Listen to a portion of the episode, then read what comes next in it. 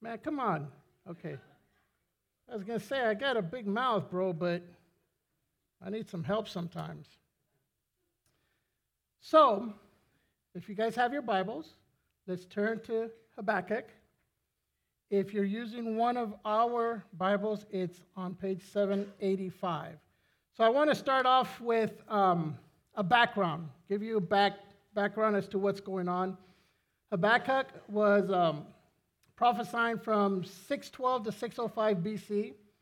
He was a contemporary of Zephaniah, who he was a prophet in Israel, and Jeremiah was a prophet in Judah.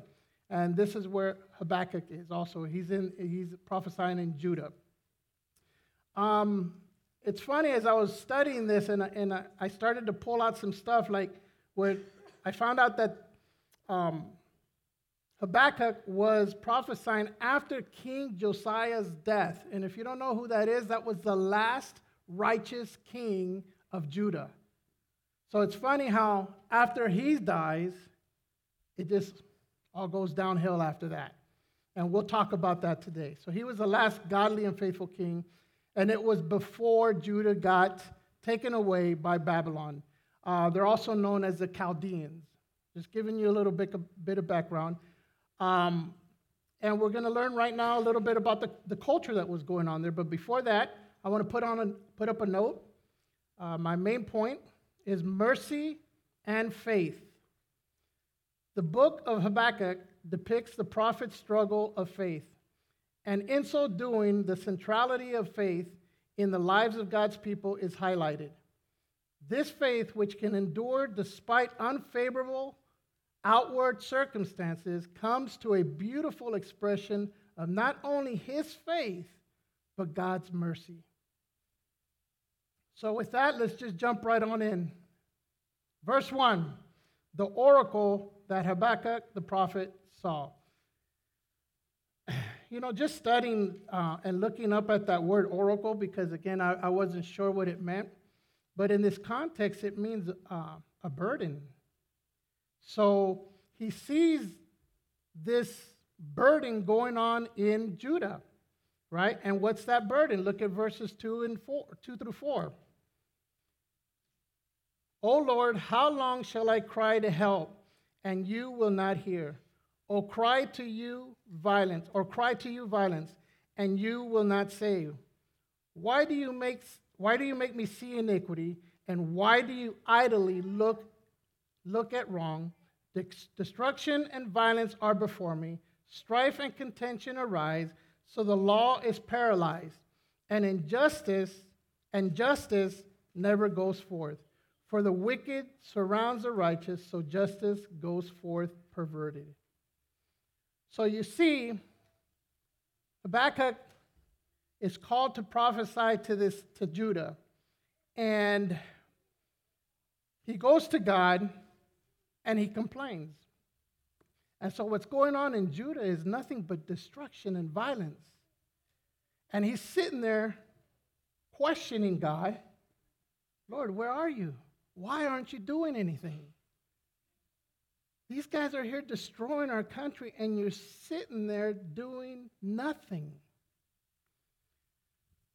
Just giving you a picture of what's going on. And I could imagine us today. I wasn't going to say it, but I'll say it. We see everything that's going on in our country today, right? And some of us may be asking, Lord, why aren't you doing anything? You see all this violence, all this stuff going on around. And we ask the Lord, why aren't you doing anything? Look at God's response in verse 5. It says, look among the nations and see, wonder and be astounded. For I am doing a work in your days that you would not believe if told. For behold, I am raising up the Chaldeans, that bitter and hasty nation. I'm going to stop right there because there's I'm going to go through all three chapters, so I'm going to skip around, well, in order. So what do we see here? We see God's mercy, don't we? God is showing us his mercy. He says, listen, I am doing something. I am doing something. You guys just don't see it, right? So Habakkuk doesn't see it. He doesn't know what's going on. So the culture that was going on in Judah at this time was complete chaos. I mean, just complete chaos. And of course, Habakkuk going to God, he prays, right? But in my opinion, he prayed the wrong way, right? Why are you letting this happen? Sounds familiar? Note. Put another note up. God's way. Sometimes we don't see what God is doing. Sometimes we do. But just don't like the way he does it. Isn't that true? However, what we do know is that at times, God will use evil for good. So we see this picture of the Chaldeans who are, they're evil, right? And they're coming around the country and they're wiping everybody out. And God tells them, hey, this is who I'm going to bring to fix your problem. I don't like it that way. Let's find a different way to do this, right? This is how Habakkuk is going to react. Look at, where am I? Yeah. So look at Habakkuk's plea, right? We're going to skip to verse 12 through chapter 1, verse 1, but we're only going to cover two verses here. Habakkuk's plea is, are you not from everlasting, O Lord my God, my Holy One? We shall not die, O Lord. You have ordained them as a judgment, and you, O rock, have established them for reproof. You who are pure of pure eyes then to see evil and cannot look at wrong, why do you idly look at traitors and remain silent when the wicked swallow up the man more righteous than he? So, it's so funny. Because we see he's a prophet. He's speaking on behalf of God, right? And he's questioning God still. He says, hey, I'm going to take care of it. But he doesn't like the way it's told. I look at this and I see Habakkuk, I don't know how you pronounce it. Habakkuk, there you go. Habakkuk. We see, and we do this too, where we start to talk to God and we start to give him the little guilt trip. If you're really God, you would take care of this way. Don't we do that? It's the prophet. It's the prophet talking to God like that. I'm just like, wow, dude, you should know better. But shouldn't we? And yet we still do it. Right? So he's teaching, he's telling them, you threw me off, Marshall.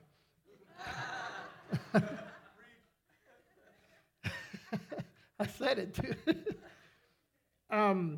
So he just told them, I'm going to use the Babylonians, the Chaldeans. I'm going to bring them out. We're going to clean house here.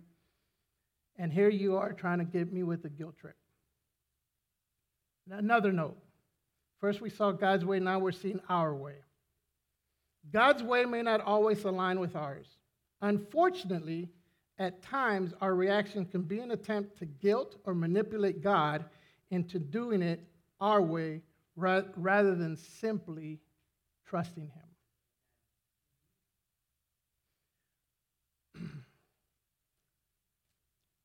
I think Anthony sang this song already, or he's going to. I'll take you at your word.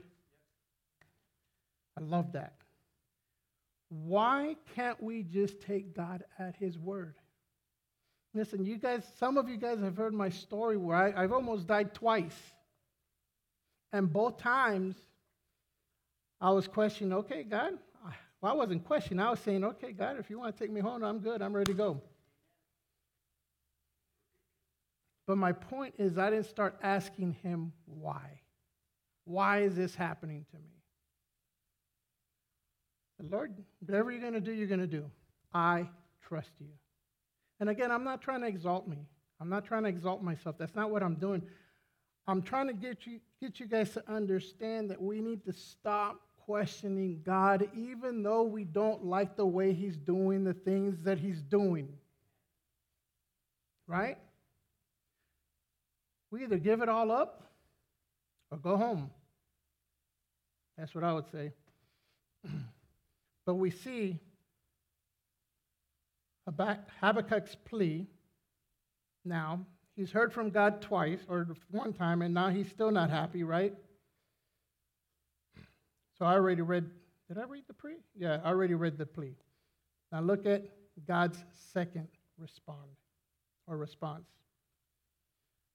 I'm in Habakkuk 2, verses 2 and 4. And the Lord answered me, write this vision, make it plain on tablets, so he may run who reads it. For still the vision awaits its appointed time. It hastens to no end. It will not lie. If it seems slow, wait for it.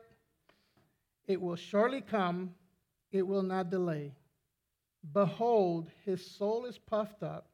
It is not upright within him, but the righteous shall live by faith. So he starts talking about running, so he may run who reads it.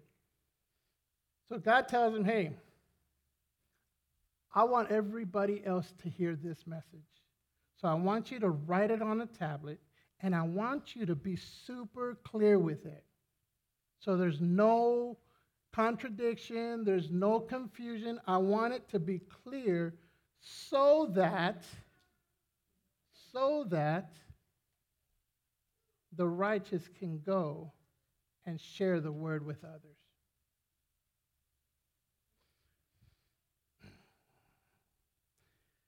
It is so important, you guys, for us to stay in the word consistently. We have to know what the word of God says, and we have to be able to share it with others. And I think the church today has fallen short in that area. And we need to get back to learning the word and then sharing the word of God. He also makes a clear distinction between the proud and the righteous. Well, the proud versus the righteous, right? What side do you live on? What side are you on?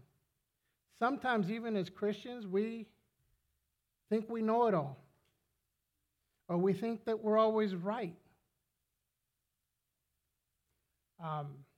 You're either proud or you're righteous. And I see it within the church, and it just breaks my heart when I hear people talk so much about themselves rather than pointing them to Christ. And you know what? I slipped up too. I just did it right now, talking about my past, right? Instead of taking you to the Word of God.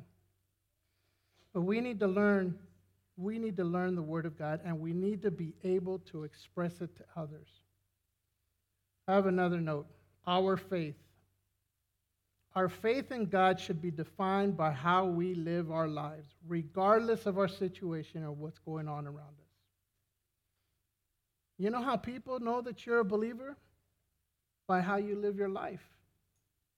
Not by what you say, not by how much you know, but how you live your life. See, the word of God should come in through your eyes, into your heart, come out your mouth, and share it with others. But somehow, it comes in through our eyes, we read the word, and it sticks in our head. And then we become puffed up because we know it all. Right? It needs to go from here to here. And it needs to live in your heart. The word of God needs to live there, man. It just needs to live there so that it changes your life and how you live. Man, there's so many things I want to do, but I kind of just stay away from that stuff. I was going to get into it, but I'm not going to. We need to learn to let the word of God just settle in our hearts and change our lives. This phrase right here where it says the righteous shall live by faith. Powerful, powerful verse. So powerful that it's used 3 additional times in the New Testament. And you could, I'm not going to read them. I'm just going to give them to you. But in Romans 1:16, actually I will read them. And they're a note too. For I am not ashamed of the gospel, for it is the power of God for salvation to everyone who believes, to the Jew first and also the Greek. For in it the righteousness of God is revealed from faith to faith, as it is written, the righteous shall live by faith. Galatians 3:11. Now it is evident that no one is justified before God by the law, for the righteous shall live by faith. And then Hebrews 10:37. It says, yet a little while, and the coming one will come and will not be delayed. Kind of the same verse, right? So here he's quoting both of these verses that we just read. But my righteous one shall live by faith, and if he shrinks back, my soul has no pleasure in him.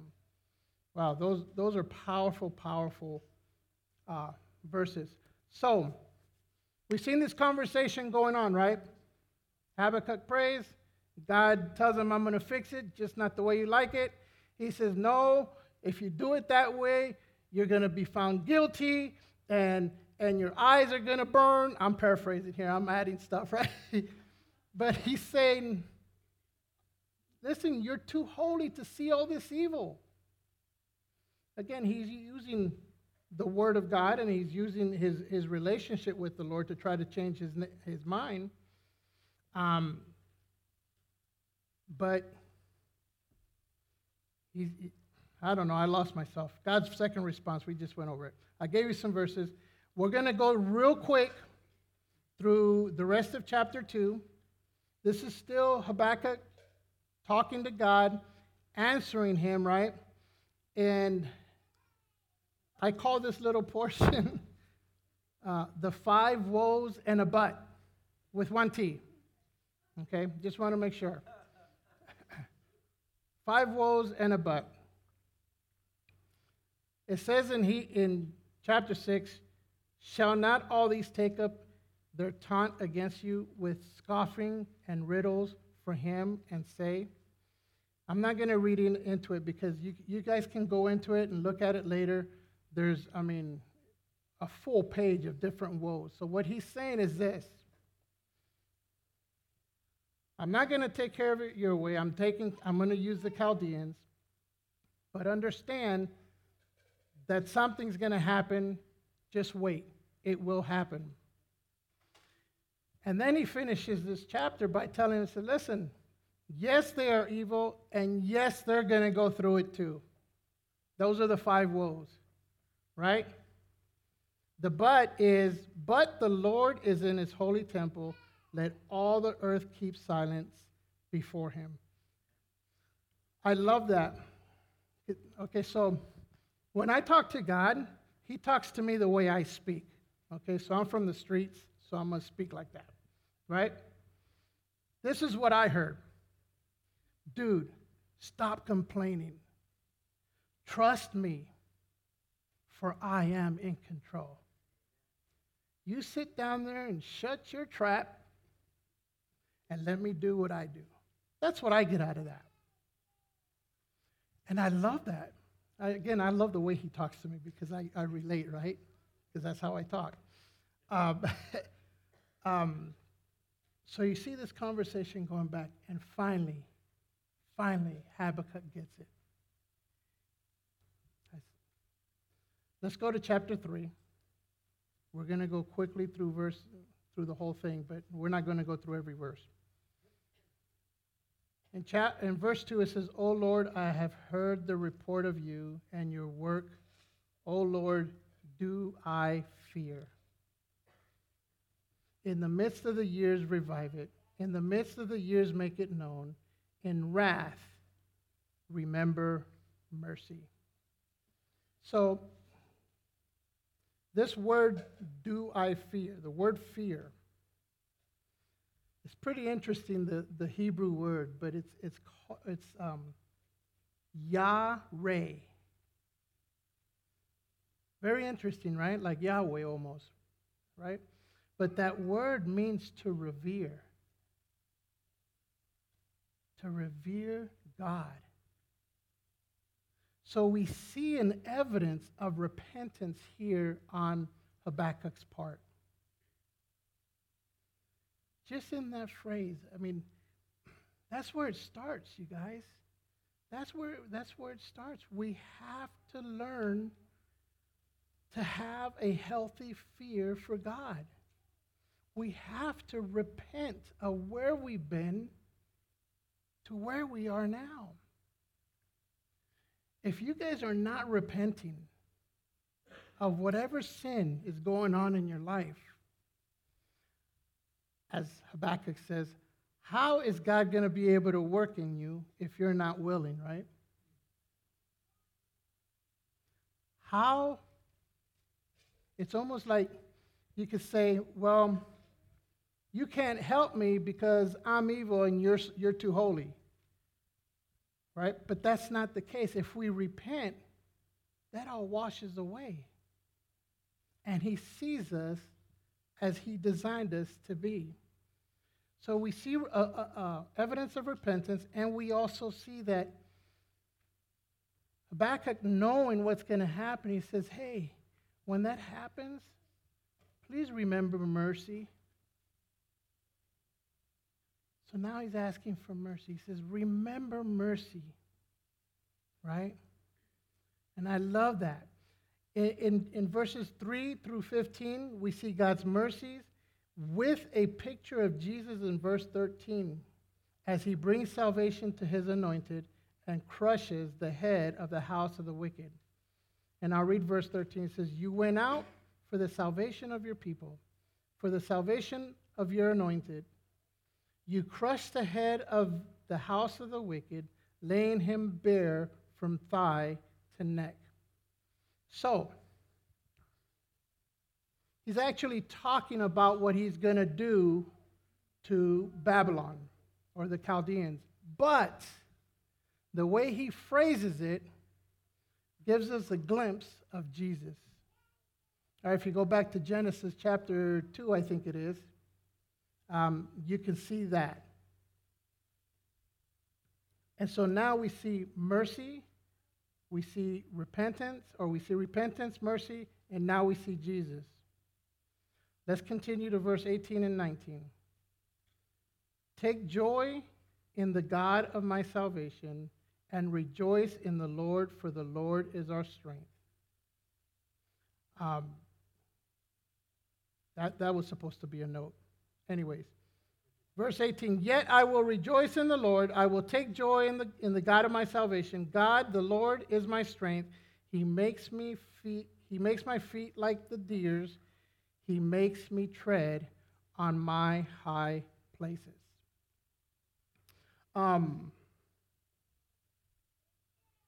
We see the gospel. We see everything here. We see God's mercy on us. We see our salvation through Jesus' work on the cross. We repent. We live lives in faith. And that word faith is to be dedicated, dedicating our lives to our Lord. In other words, we don't get a say of how we live if we're following Jesus. We can't pick and choose the things that we want to do when he's telling us not to do it. We need to submit 100%. And I get it, you guys. That's hard, especially with all the distractions that we have in this world. But we need to remember that he is our Lord. That means we have no say. We should be living a life according to his will and his word, right? Not our own choices. And listen, I do this all the time. Again, most of you guys that know me, you guys know that I love to watch movies. And which ones do I like? The ones that they kill people in. I get it. It's not right. It's not right. Lord, have mercy on me, right? But sitcoms is another one. We need to be taking care of what we see and what we hear. And I am the worst at that. I get it. I love my old school R&B music. I love my sitcoms. I love my gangster movies. Those are the ones I really like, right? But we need to learn to give it to the Lord, right? So live our lives in faith, dedicating our lives to the Lord, which leads to trusting Him, right? Brings us peace and joy. All of this regardless of what God is doing in our lives. So what is he saying there? Listen, no matter what situation you're in, no matter where you're at, I don't care where you're at. I mean, if you don't believe in God, that's one thing. If you're a baby Christian, that's another. If you're a mature, listen, we all fall. And we all hold on to our lives rather than giving it all up to Him. And we need to learn to do that, you guys, regardless of what we're going through. Remember what it said in chapter 2, verse 4, the righteous shall live by faith. They shall live according to God's will, not our own.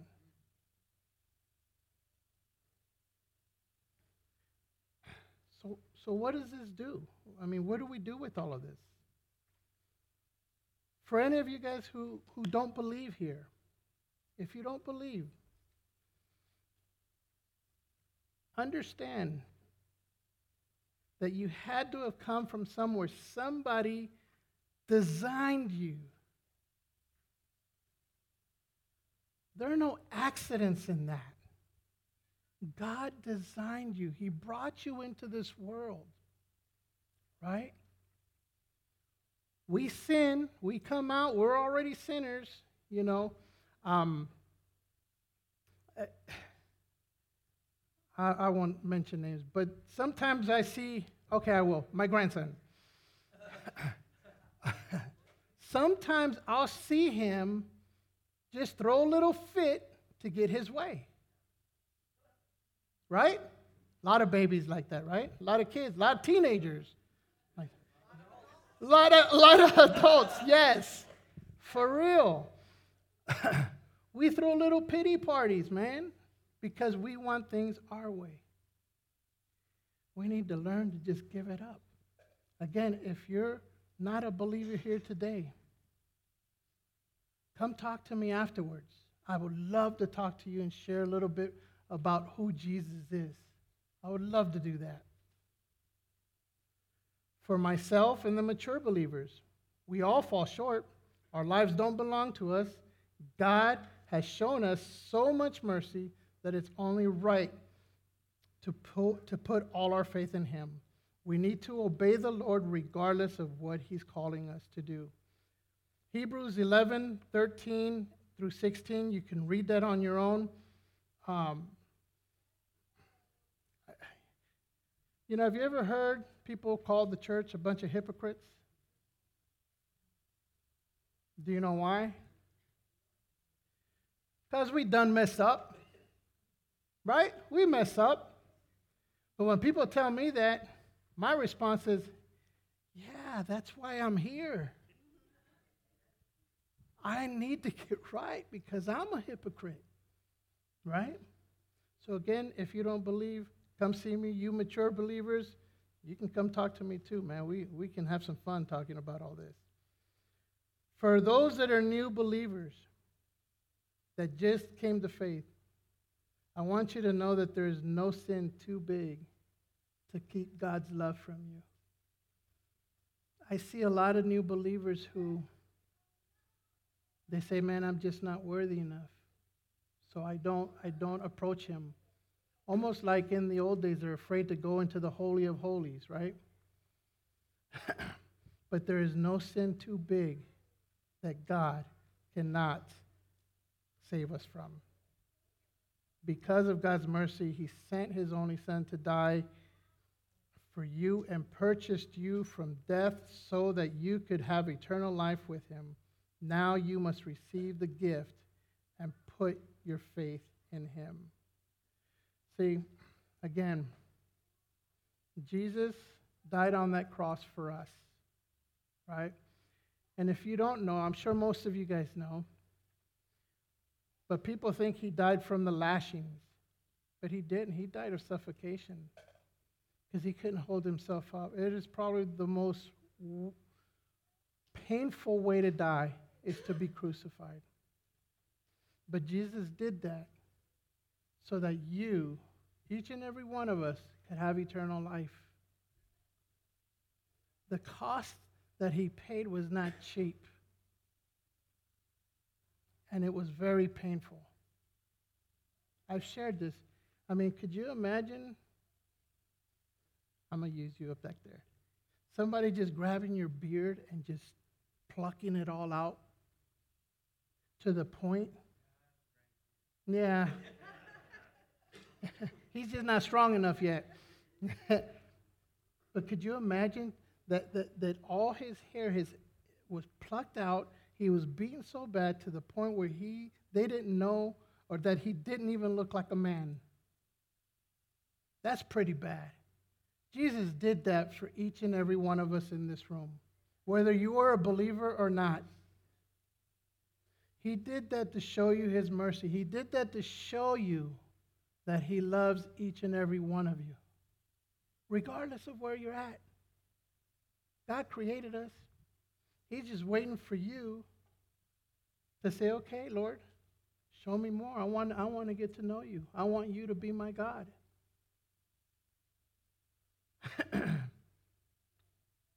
For the new believer. I already said that one, didn't I? Here's my last one. This one really took me for a loop. Kids and parents. Parents, you need to put your trust and faith in God in all situations, not just in words, but in actions, so that your kids can see what it looks like and apply it in their own lives. We can't come to church as grown-ups and act all Christianese and then go home and be a knucklehead, because your kids are going to see that. And they're going to probably think that that's more fun than church. We need to live our lives accordingly to faith and just trusting in God, and let that just be who we become. I pulled out Hebrews 11:17-22. You guys can read it. It's also in the Old Testament, but it's when Abraham goes up to the mountain and he takes his son Isaac. And God tells Abraham, I want you to sacrifice your kid for me. I kind of relate to that story because there was a point in my life when I felt like the Lord was telling me that he was going to kill my kids. My family, my entire family. I just felt like he was going to wipe them out because he had led me to the book of Job. And I fought, and I fought, and I fought. Oof. I always get emotional when I tell this story, but for 6 months I fought with him. I said, no, Lord, I want to do it my way. Or can you do it a different way? Can we do something else? I was making him feel guilty. I was trying to, make a deal with him. And he said, nope, I want your family. Nope, I want your family. One night, about 1 o'clock in the morning, I'm in my office. I'm praying, again, fighting with God, and I had just had enough. And I broke down. And I remember exactly what I said. Okay, Lord, if it's your will to kill my family, so be it. For those of you guys that have children, you know how hard that would be, right? But here's the beautiful thing. This is what the Lord said to me. Amadi, I don't want to kill your family. I love your family, and I gave you your family. But you, buddy, were putting them before me. So as parents, we need to put God before our kids and live a lifestyle in that fashion. It's hard. It's not easy. My kids were little. They grew up in the Word. See my son leading worship. That was a whole nother promise that the Lord made to me, but I love it. But parents, man, you guys have the most difficult, we have the most difficult job in the world. To raise kids in this chaos. No other way to do it than with God, right?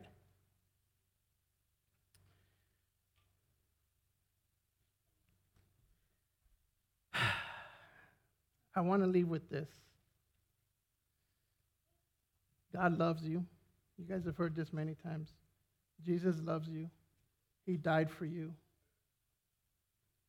Rose from the dead for you. And now is sitting in heaven, guiding us through his word, through his spirit. And he's guiding us. You guys, please don't leave here today without either getting to know who God is or drawing closer to him. Habakkuk knew God. He had a relationship with God, but he did all the wrong things until God had to show him. And it's a picture of who we are, right? But then he comes to the end where he starts to pray and praise the Lord. And so my hope, my desire, is that when we leave here today, that we make it a point. We make an appointment to speak with the Lord, share where you're at, and how do we grow. Amen. Father God, we love you. We thank you for who you are.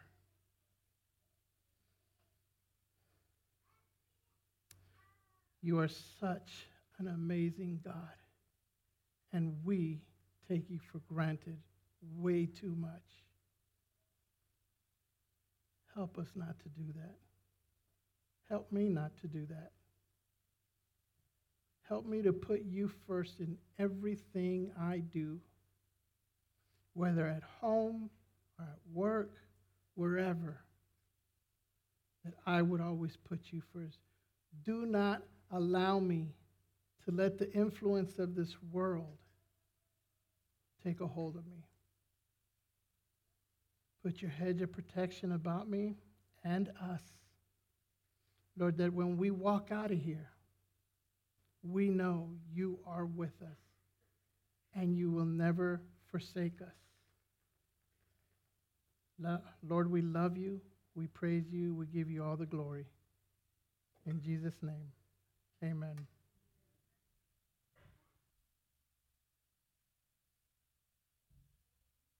I forgot one thing. That's what you were waiting for, huh? Okay. I want you guys to spend about a minute and a half, just talking to each other, telling each other what your takeaway was here today. If there's anything you heard that ministered to you, share that with the person next to you. And we'll give you about a minute and a half or so to do that.